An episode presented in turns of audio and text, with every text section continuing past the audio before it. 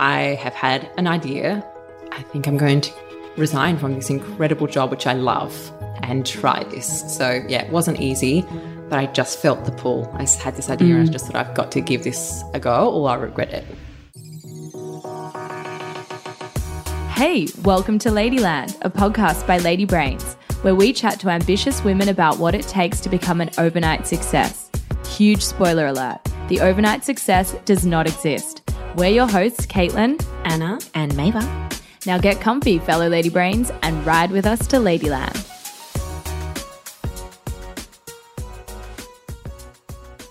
Imagine finding yourself sitting across the boardroom table negotiating the deal of your life with the world's biggest sporting brand, Nike.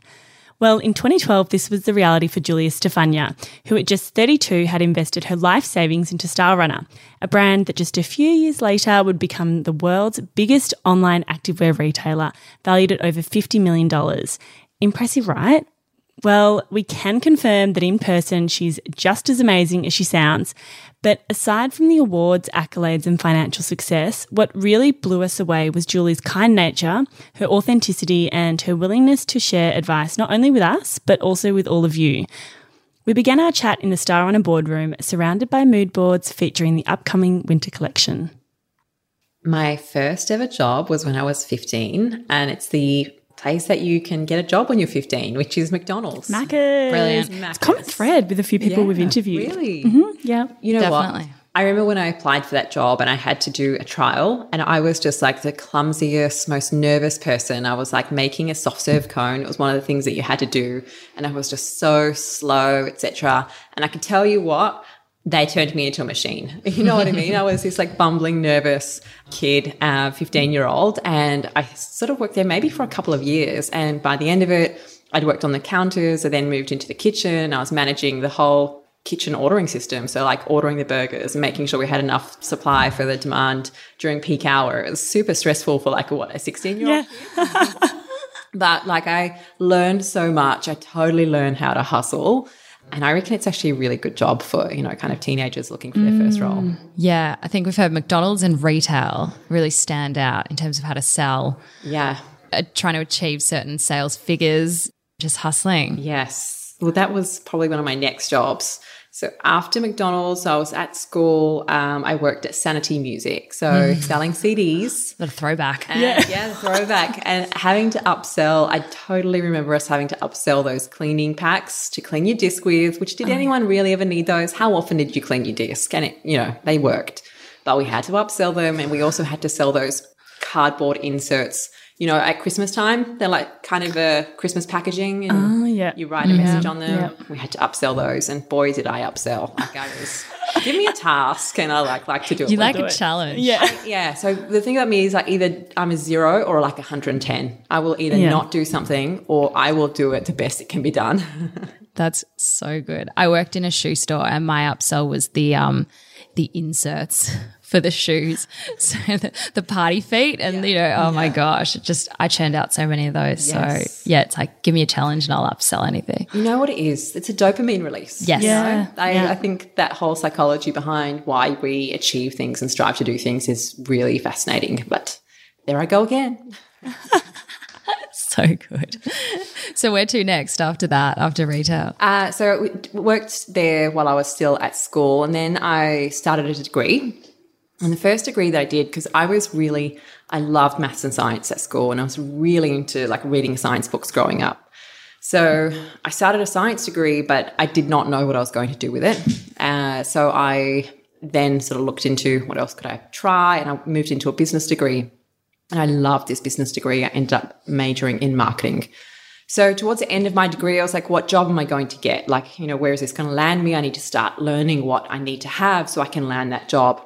And everything that I was reading, they wanted like a year's professional experience. And I thought, how am I going to get that as soon as I graduate? So I did the last year of my degree part time externally and I got a job. So I was like, if I can line those up and do them at the same time, I will have my year's experience and Yeah. my, you know, my degree. Makes sense. Yeah. So um, I started looking for some roles, and I got I worked, went to a recruitment agency, and they put me forward for a few roles. I was like one at BHP, which was really cool, which I came close for, and then there was one which was at ANZ Bank.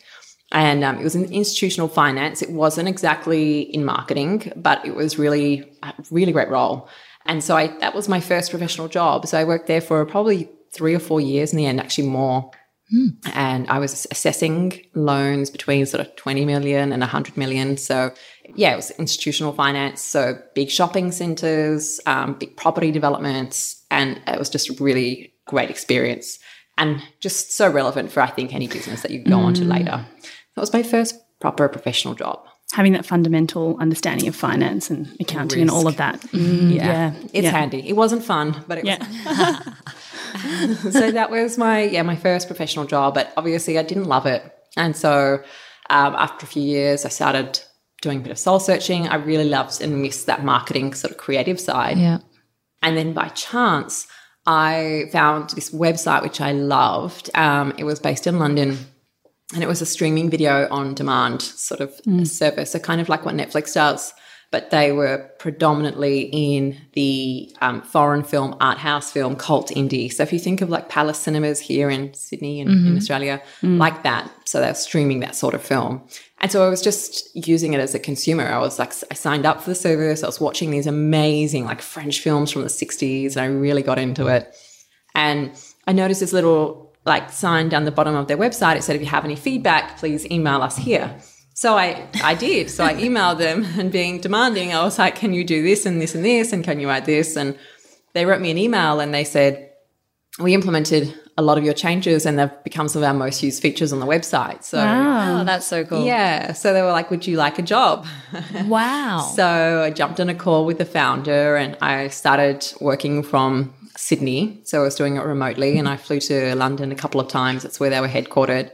And it was the best job. And so eventually I moved to London and worked from headquarters there. And that was, yeah, that's going to be one of the most fun jobs that I had. What were you actually doing there? What role? What, In marketing, I headed Marketing. up the marketing division basically. Um, so I don't know, there's probably about 30 people at that time. Um, so it's, it's fairly small, very, very much like where Stylerunner is now, but Yeah. doing a lot. Like there was so much to do. And yeah, that was that was a really great job, but very entrepreneurial. So I learned mm. so much about startups there. Both things to try and replicate and you know kind of hone. I think there was there was so much I learned there, but also things that I wish that I had and didn't have access to in terms of you know freer flowing of information, etc. Which I really try and stay conscious of here and try and right. Mm. do differently. You've referenced it before as a dream job, and then you left. I did. It was so hard to leave. Yeah. um, like it was a really great job because I loved the work that I was doing. I loved the team. So many fun perks. Like we'd go to the Cannes Film Festival in South of France every year, and you know it was amazing. So it was really hard to just go. I have had an idea, um, and I did have that idea actually while I was working there, and I think I'm going to resign from this incredible job which I love and try this. So yeah, it wasn't easy but I just felt the pull. I had this idea and I mm. just thought I've got to give this a go or I'll regret it. Mm. Can you tell us about the light bulb moment? Well, the light bulb moment came because when I worked at Mubi, so that's the mm. streaming service that I worked for, we actually started at 10.30 in the morning and we worked late. So we finished probably around 7. And we did that because that's what the developers like to do. They love to sleep in. So we all worked around the developers' hours. It was actually really cool. So I started Bikram yoga and I was it was so easy to do that every morning before work because we mm. started at such a reasonable time. And so I was doing like I said, either zero or 110. So I was going, I'm not going to just do this regularly. I'm just going to do it every day. So I got into Bikram yoga every day before work. Absolutely loved it. And then obviously I needed to, you know, kind of buy some new activewear. And I was already that girl who like shopped a lot. And so I was the girl getting all the parcels delivered. And in a, in a startup, not a lot of the other of my peers were. Yeah. Uh, and so I was yeah, the crazy one. And so I love to shop. And then I wanted to buy more activewear. And I went to all of these stores and I was working in Soho in London. So one of the most fashionable cities in the world, but I could have been in New York. I could have been here in Sydney. I could have been in Paris and I would have actually had the same experience. It was going to uh, a multi label sportswear store, which was super mass market. And I just did not want to buy anything. It just looked cheap. It didn't look exciting. And it was very predominantly masculine. And then I would go to the standalone brands and there were some really cool product. But one, I love convenience. And two, the women's product was still kind of, you know, like upstairs and around a corner. It wasn't the pride of their stores. So I wasn't having a great experience. So I was like, I will find something to buy online. And I jumped online. I was just looking for a brand, even. Mm. And I just honestly could not find some activewear which was cool and exciting and different and fashionable. Mm. You know, I, yeah. I, was shopping like the Net-a-Porters and the matches of the world and Selfridges, etc. And I just couldn't find anything in that same sort of elk in activewear. I didn't even think of it straight away. I was just a girl just shopping in my break, you know, mm. like I was, it didn't occur to me straight away, but I was back at Bikram yoga truly at the end of a class in Shavasana when I was lying down, probably, you know, kind of dwelling on the fact I couldn't buy any cool activewear for that class. And then literally I just had the idea I should just start an online store. And it was kind of like this beautiful moment where it felt like the heavens opened, you know? It was like something just told me in that moment, this is going to work. And so I just literally walked out of that class with full conviction that this is an opportunity. No one has done it, but it should be done. And if I want to shop that sort of activewear now, mm. I felt that there were, you know, thousands of other women who would, and it would only grow. Like it just made sense. And so, yeah, I think probably that same week I, I would have resigned. Um, oh, wow. Just, so you weren't working on this as a side hustle no. at all. You had the idea, you resigned, and you were like, I'm just going to go for it. 110%. Oh my God. Yay. Crazy. Another one. Yeah. Another one that just backs yourself. If you're going to do it, you know, yeah. just do it. Um, and so, yeah, we, I, and it was, obviously there was a lot to learn, a mm. lot that I had to do. I didn't think that my job that I was in, the startup job, we were already giving, you know, 110% yeah. of that. Like I was working around the clock. And so I didn't have any spare time as it was, but I certainly couldn't continue to do what I was doing yeah. um, to the same standard if I was going to have mm. a side hustle. For those that do have a nine to five and can manage it, it's awesome. But yeah, I just, I knew I was going to make this work. Like there was no, mm. let's see if it works. It's like, just do what it takes to make it yeah, work. Absolutely. So, what was like some of the first things that you did? Because I imagine that's quite daunting, quitting your job, going, okay, cool. I know this idea long term is going to work out. But how do I get this off the ground tomorrow, today, even? it is sort of daunting, but it was mostly exciting. Like mm. you are blinded by your optimism mm. and you just think it'll work out. And I actually am, you know, largely an optimist and, and just think that way anyway. So I was so excited by it that just adrenaline carried me through every single day. And I think I probably lived on adrenaline for the first few years, which I don't recommend. but it literally helped me uh, get done what needed to get done with very few resources in the beginning. So the first thing I needed to do was I spoke to my sister, told her about the idea. Then we started to go, okay, what would we call it? So we looked up domain names and registered a domain name. And we actually found about five, and we we sort of called some of our friends and said, "What of these do you like the best?" And this one had the best rate of of people liking it, which was good because it was also my favorite. Great. so we went with Stylerunner. It was more expensive, but we kind of backed ourselves on that. And then just okay, we need to build a website. So it was just like kind of starting with step. what we knew we had mm. to do and then just working the rest out later you know so the next thing is like how do we build a website the next thing is how do we find brands and we put together a pitch document and then we just Googled brands and like they weren't what we had to do in the early days was find brands that were they had in their range there was like a lot of hit and miss mm. um, and so we essentially were curating the best products from you know brands that had some really exciting stuff mm. uh, but it was about you know curating that and just being really kind of having a consistent offering and so that's what we did. We scoured the globe for these brands and trawled for those kind of, you know, it was like treasure hunting for these beautiful pieces, which we thought was super exciting, but you would never see them in a traditional sportswear store. They just would never find that distribution. And we pitched them. And the pitch was that we were essentially like a Net-a-Porter for activewear. So yeah. a beautiful premium online experience. Everything came in a box. It came tissue wrapped. We even did handwritten notes to begin with. So a beautiful premium experience. And honestly, they all just immediately loved the idea. Like they were like, hang on, why hasn't anyone done this already? Um, and so it wasn't too hard getting on those first emerging brands. Um, they were all incredibly supportive. It was then a big leap and like a lot of hustle before we got our big brands on, um, which was the next big test. But um, we obviously did that, and that was really exciting too. I'm just curious, like how, having never worked in ecom or retail or fashion, how did you know how to negotiate margins and all of that with brands? Like, did you have any idea or were you just going on the fly? No idea. so I reached out to some brands and I just said, um, you know, here's the proposition. So I had a little presentation on what the site would look like, etc. We had some mock-ups, and I said, I'm really interested in carrying your brand. And then I waited for them to kind of tell me more basically. So they're like, oh, cool. So do you want a lookbook and a line sheet? And I was like, yes, that's what I need next. Um, and I had never heard of line sheet. Like, what is that? So um, I just waited for them to, you know, kind of, um, I was just listening for all of the clues. I didn't actually negotiate much on the margin at all to begin with. I was just grateful to mm. be able to get the right brands and the right product onto the website and prove out my concepts.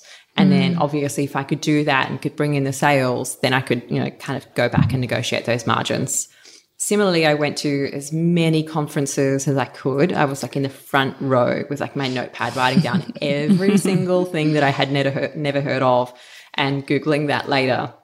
And so I just remember being probably two and a half, three years in when I heard someone mention for the first time an OTB, which is an open to buy. And she was talking about how important that is to manage your merchandise and, how to buy the right level of inventory. And so I was like, make note of that and look that up. And so I was just doing it with more and more information along the way and, and sort of just getting it started and improving and iterating as time went on.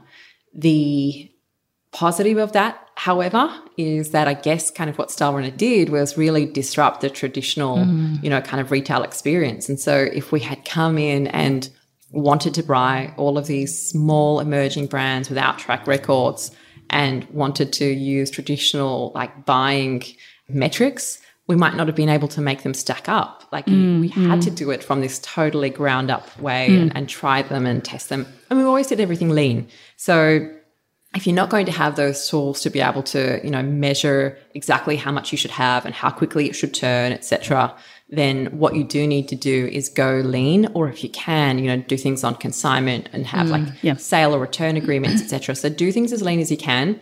Get data on how quickly they're going to sell, and then you can kind of forecast the levels of inventory that you need. So that lean startup approach shouldn't be underestimated if you don't have the tools to be able to, you know, kind of forecast everything accurately. Mm, yeah, absolutely. Do you think naivety kind of played in your favor in the beginning? Totally. Yeah. It's like if, if I knew what I know now, yeah.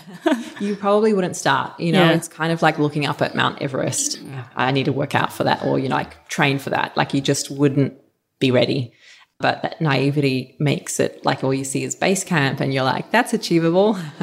and then you get to base camp, and you're like, oh. all right, oh. next step. and it's still it's still like that. I'm still kind of looking every time we you know kind of achieve a new milestone it's like looking up the next big challenge. Um, you know growing and scaling a business mm. is not easy but you just kind of have to take it one step at a time. And if you look too far out um, you know you kind of get overwhelmed. So mm. yeah. Timing really is impeccable because i mean you said when you started you struggled to find these brands that you you know the clothing that you were looking for. And then when you started curating the whole um, idea of activewear being a fashion statement was kind of growing alongside you as you were growing. Do you think that you had an influence on that and they had a bit of an influence on your growth? I would like to think influence on it. I think, you know, one of the things that we did too when we first bought that product, we shot everything ourselves. So mm. the photography on our e-commerce website, um, we shot everything from day one. And so what we did is we put like that extra love into how we styled it and showed it back. So we even took some simple things like maybe it would be a, you know, kind of pair of black tights and a crop top, but we kind of, you know, laid it under a, you know, maybe a colorful bomber or something or other. And, and so we took the products that were already in the market and showed them in a way that could be really mm. cool and fashion forward and stylish. And so I think that does have an influence. People start to see things in new light. And brands would say to us like how excited and impressed they were with how we made the product look. And i think that that definitely you know kind of created a feedback loop of mm-hmm. let's create even more exciting product. So i'd like to think we had a little bit of a part in it but i'm sure that this segment was actually you know underserved for decades mm. And I think maybe all it took was a couple of hints of hang on, women want this to be more stylish. Um, and I think the brands across the board just kind of realized, hang on, we need to do this um, with a lot more love and care. And that was kind of bound to happen eventually. So I'll take a little bit of credit, but only a little. Take it. Take, it. it. Just take, take the it. credit. Um, I'm curious. So I think I've heard you speak, or I've read somewhere before that from idea to launch was something crazy like three months or Yeah, it was three or four months. I can't remember Yeah, exactly. But yeah. We wanted to launch in time for summer. Mm. So that was, um, we launched on October 15. So we, that's kind of our official birth date, um, Mm-hmm. the day we launched the website. And we had the idea um, in winter. So towards the end of winter. So that was like a sprint. We like just thought summer was a good time to launch something. We weren't sure if we were going to do events and things like that, but it's just you can feel that energy in the air and obviously leading into new year's resolutions etc that's january. So we set october as our um, guideline so in australia that's summer um, and yeah we just worked around the clock. Crazy hours. We had uh, there's a table that's still in the next room over there and those white chairs that we can see from our boardroom here they were literally our first like table and chairs OG. That's, OG. That's, that's the office over there. Yeah. That's OG the vibes. chairs. Um, and so we had that, and we had my sofa, which we moved into the office. And we only got an office because I didn't think we had enough space for the very little stock that we did commit to, and and to be able to do that in our home. And we had one employee to start, and myself and my sister. And so I thought mm, we'd be pretty cramped. So we got a tiny little office. That was our furniture. Um, and we'd work crazy hours, definitely away past midnight. Um, if I needed a nap, I'd literally hit the sofa for half an hour and be back up at it. And then we'd be back in the office by six, six thirty. So I don't know. I think we were getting four or five hours sleep almost every night for those three months at least, but probably for the next year or two. We were working like machines. Crazy hours. Crazy. Yeah. There was so much to do. Yeah, absolutely. Yeah, like developing the branding, building the website, getting the brand. Doing all the styling, doing the Yeah. photo shoots, writing the copy, Doing the orders. Yeah. Getting did the orders you- out to customers, packing that. We did that all with three people. Wow. And how did you fund the business in the early stages? And and because obviously you have to buy stock, you know, a few seasons ahead. So how did you maintain that cash flow? Yeah. First, we did invest in the business. So we probably thought initially that we'd be investing tens of 1000s mm-hmm. but we ended up investing like several times what we initially thought. So we're quite lucky that we had that ability to fund the business to begin with. Once the business got up and running, the sales were, you know, pretty exciting, you know, straight away. Mm. So that definitely helped. But we still had to continue to invest for the first few years ourselves. So we funded that business, yeah, probably for the first three years. It was really exciting, even from the first year, though, that we had people knocking in our door and interested to invest. And we met with some incredible brands, you know, globally who um, have shown a lot of interest. But yeah, we had to just, you know, kind of work that out as well as everything else. So we've talked about all the things we had to do, but we had to stay on top of, you know, cash flows as well and, you know, forecasts and when do you hire that next employee, etc. I mean, that's such a big part of it. Cash flow is so critical for um, a startup business. And for anyone out there listening, you always overestimate and over forecast your sales and under forecast your expenses. So try and take that into account and, you know, do it the other way around. Yeah. Add a um, buffer. yeah, absolutely. And then some. 'Cause we mm. had a buffer and it, that still wasn't enough. Like it mm. just, you don't realize how many things will come out of the woodworks and, you know, little mm. things legal or XYZ come up and you didn't, you know, anticipate them. So lots of expenses in those first few years. But we saw the business was growing so quickly that we were able to make that decision about investing more with all of that data. So once you know you have a concept that works, you can make a decision, I think, to invest more and grow it more quickly, buy more inventory, etc. I think it would be a lot tougher when if you launch a new concept and you don't see those sales, how long do you continue to invest in that? Um, but so we're quite fortunate that straight away from the day we launched, we had sales. Uh, I think I've said I can only remember like one or two days where we didn't have a single sale coming in. And I was like, what? You know, is this going to not work? And didn't get any sleep that night. Um, but honestly, every day we were seeing sales come in and they were growing and we were growing like 30 to 50% month on month, some months.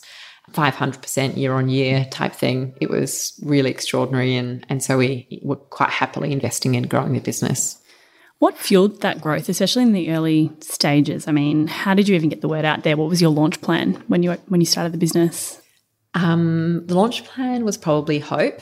Hope, Gosh, love it. it's that simple, folks. well, we were we were just lucky. So they do say um, hope is not a plan. Is that they're saying? There's a quote around Yeah. that, uh, which I like. Now I take you know very seriously because um, we were just so fortunate that we launched a business that consumers wanted, and at, at a time when there was very little competition, but. We really were so lucky that social media at that time was just growing so virally. So, a lot of brands were slow to get onto social media, especially things like Instagram. So Runner was able to get onto Instagram early and you know grow huge followings while major other Australian even global retailers were not on um, you know Instagram for years. And so we were kind of out there, you know, gaining a lead while a lot of other competitors and sort of retailers were kind of asleep. So um, social media was huge for us in those early years and helped us grow with very little marketing budget. I think for the first three years, we barely spent anything on marketing at all. It's just all social media, Facebook, Instagram, and um, growing an email database. what would you say to someone that's trying to get into the industry today that, you know, may not be as lucky as you were? Yeah, it's true. There's a lot more competition. Um, it's a lot more saturated, and also the platforms are monetizing those social media, um, you know, brands like Instagram and Facebook. So what I would say is that to launch now, you just simply need to have those marketing budgets in the first few years. Um, you can still grow, get some organic growth through word of mouth and through social media, you know, kind of discovery, but a lot less than we were able to. And I saw other brands, you know, kind of take advantage of in those first few years. So um, it's just it's possible, especially if you have an incredible brand, but it's just going to take more resources. Um, I think one thing that I still see work really well is brands using their product to seed to influencers. Um, if you've got a great product that people want to use and are happy to kind of come on board with, and that's really important about your brand too. Customers don't just care about the product; it's which brands they're aligning with. So creating a brand that is, you know, kind of premium or you know really relevant to a certain demographic. So whether it's in wellness or beauty, um, if you can nail that brand, um, I think a lot of influencers want to be attached to yeah. cool brands, especially up and coming ones. And that still works really well. And using your own product has a certain recommended retail price on it, but a much lower wholesale or manufacturing price to you. So the currency seems, you know, it goes a lot further. You might be giving them a $200 product and they see that it's $200 value, but it only costs you $20 to make. Yeah. So um, it's a really kind of clever way to make that go far. And how important is influencer marketing to you at Stylerunner now?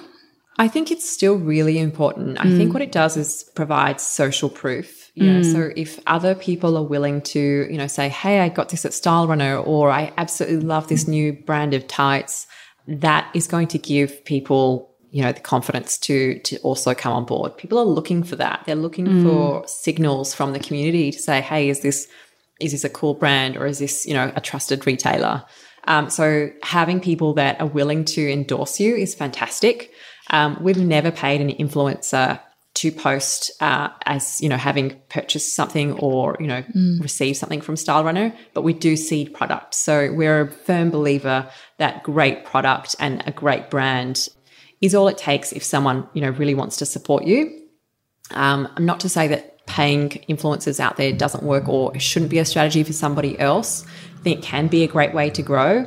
Um, but I think if you've got really great product, I think that's the first thing to focus on. When you have great product or a solution or a service that people really value and need, they then you'll find influencers who'll be really proud to talk about it and happy to talk about it. And where else does, you know, your marketing spend go? What, what are you doing at the moment?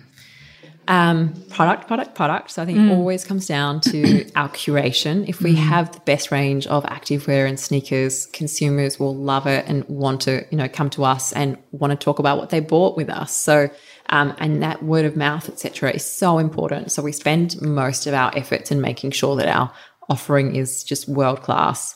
We do spend money on um, paid advertising. So Google AdWords, which is really boring, but it works. Um, I love doing banners because we got we have such a visual brand. Like we spend so much time and effort on our styling and our campaigns. It really makes sense for us to be showing those via you know kind of digital banners and things like that around the site, around the web. And what else do we do? We do PR. So we do events every now and then. We did some incredible events last year. We did some workouts with Kirsty Godso. Um, we did this amazing dance class on International Women's Day last year. It was 200 women packed into a room. We sold tickets to it. Like it was a, you know, That's so fun. Yeah. it was it was amazing. It was like the best dance party you ever went to. It so fun. And so we yeah, we do events and things where we can connect with our community as well. It's like one of the things we try and solve for is like we're an online business. How do we actually connect with our community? Community is so important to us. So um, we're planning to do more of those this year as well. I think that's definitely a key thing for us as well. Yeah, cool. Watch this space. Yeah. Yeah. And that helps you build a community and have that direct contact with them when you're out there, Yeah. well, you know, running events. we have this amazing community on um, Instagram, for example. We've you know got six hundred thousand followers. We've got all of these incredible women that follow us. Um, when we do put these events together, I mean, some of our events last year sold out in like an hour or two. So it's like we have this community. We need to do more to be able to allow them to come together. You know, it's just about organizing it, and they they want to connect with other women on the nights. Absolutely amazing. So I have a question to change tact a little bit. Um, so you now have two private label brands Yes. at Stylerunner. Um, I'm really curious to understand what the decision behind investing in developing your own brands was. Was it something that you foresaw as a big growth opportunity, or was there, there a gap um, that you wanted to fill with your own products? I'm really curious to understand the thinking behind that. Yeah, I think it comes from two two different places. On one hand, private labels you you manufacture them, so you have higher margins. Mm-hmm. There's obviously a lot of risk and other you know costs to growing brand new brands.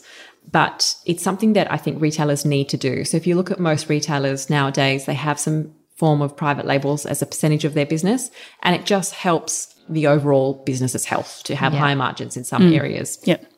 we definitely see ourselves as a house of brands. So that is always going to be a small part of our business. So when I look at other case, I think of case studies, like what are, what are other businesses doing and, and what sort of mix do they have? So if I were to look at, um, you know, like urban outfitters or even other industries like Sephora, etc., a lot of those sort of retailers have private label and might make up to say 20, 30% of their brands.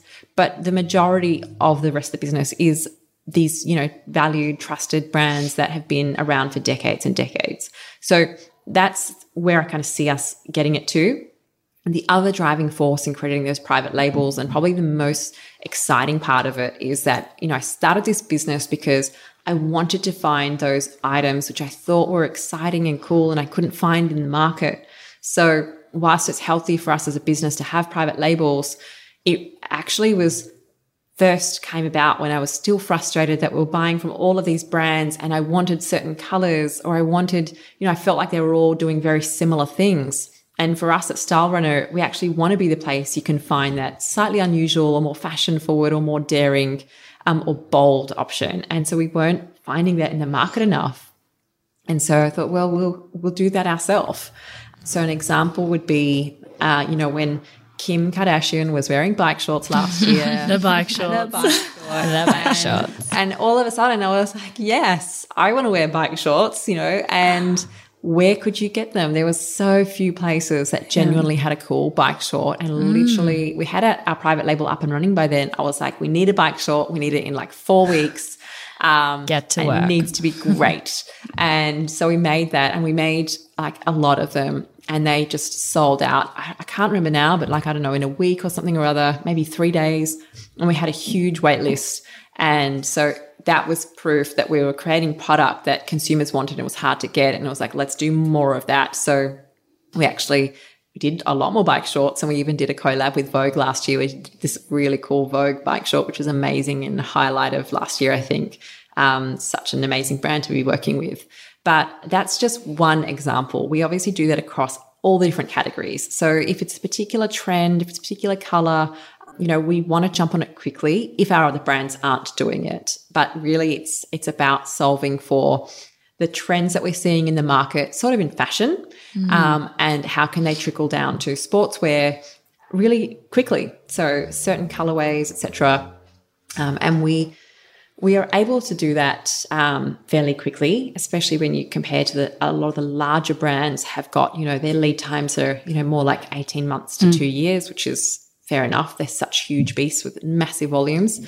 But if we can supply our consumer with that, uh, she can kind of get that speed to market on certain trends and then obviously the rest of our business is you know accompanying that with you know maybe the latest and greatest nike sneaker hmm. release mm. or you know kind of pair of adidas slides etc and you know being able to shop the convenience of all of that under one roof and do you have a trend forecaster or somebody within the business whose responsibility it is for identifying what that future trend is going to be and how you can capitalize on that yeah, our teams actually do that together. So mm-hmm. we've got a um, design and production team, which mm-hmm. is our private label um, team, and then we also have our team of buyers. So they are individually; those departments are always looking for the next trends.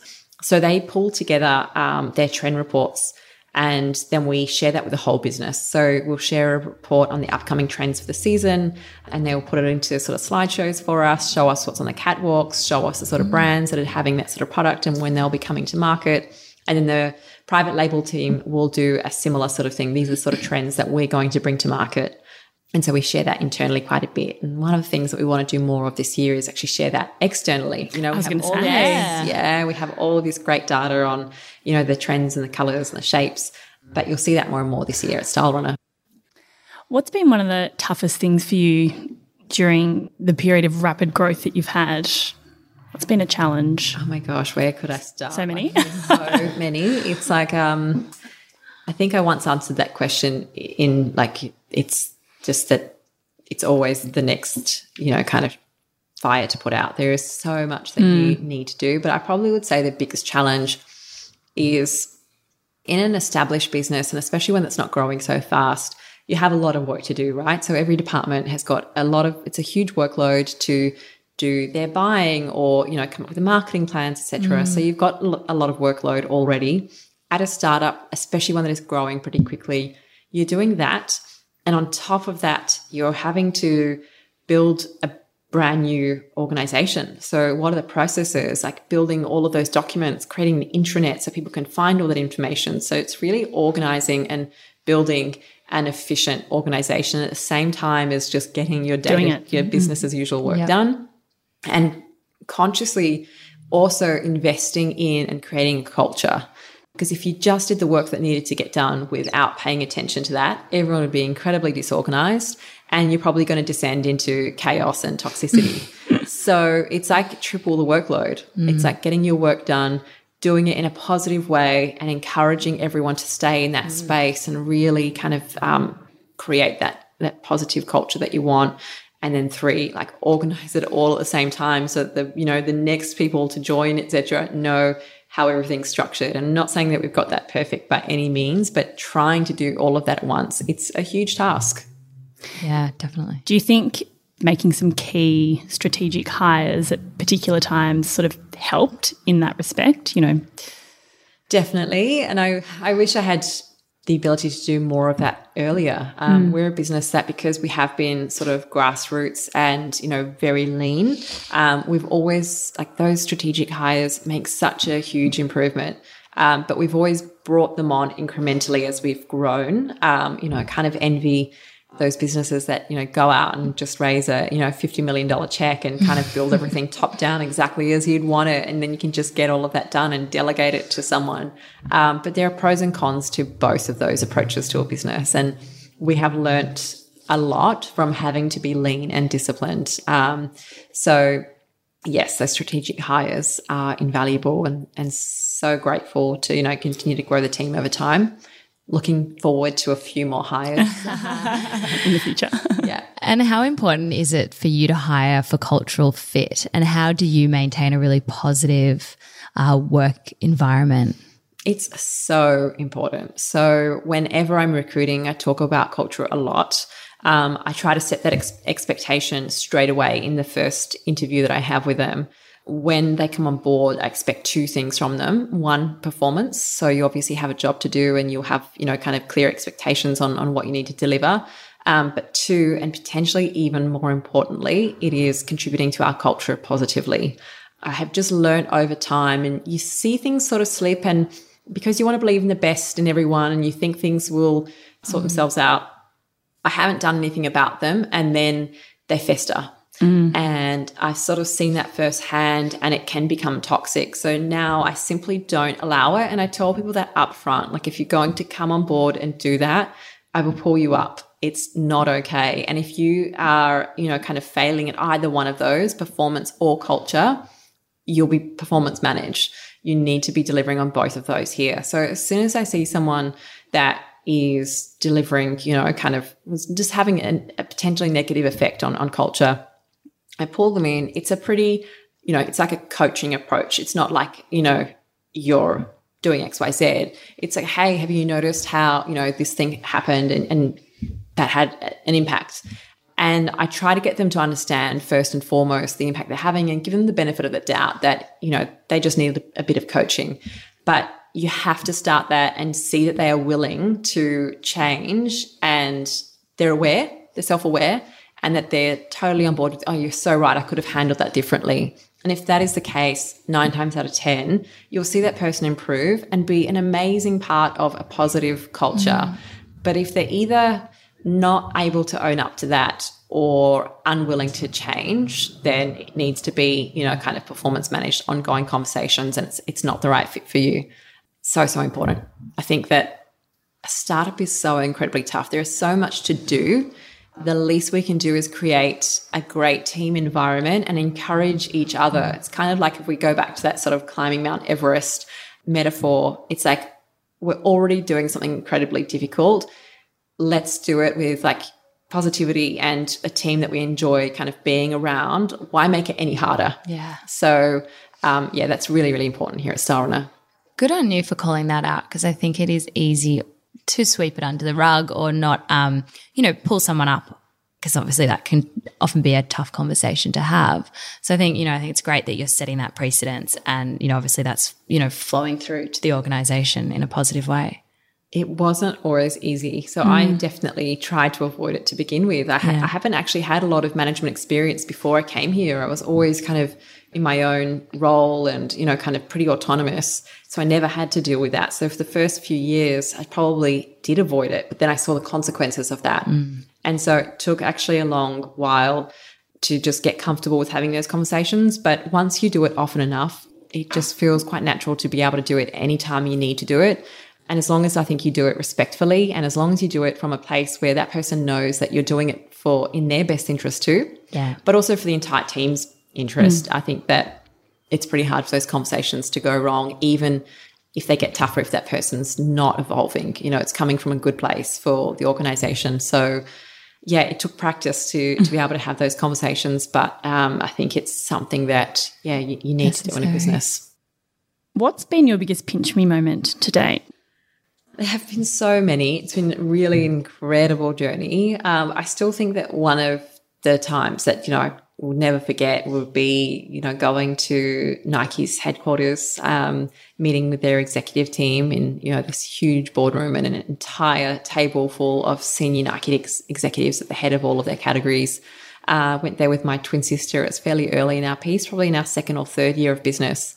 And we had pulled together this, you know, huge presentation and they were just so impressed and, and gave us mm-hmm. such like kind feedback on uh, you know how well they thought we were selling women's activewear and they said that we think you're doing it better than anyone in the world wow. and that was like wow. definitely pinch me yeah um, so yeah i just never had dreamt that sort of thing would happen mm. um, and yeah it's still it's still a yeah a moment that i treasure it's pretty cool Super cool.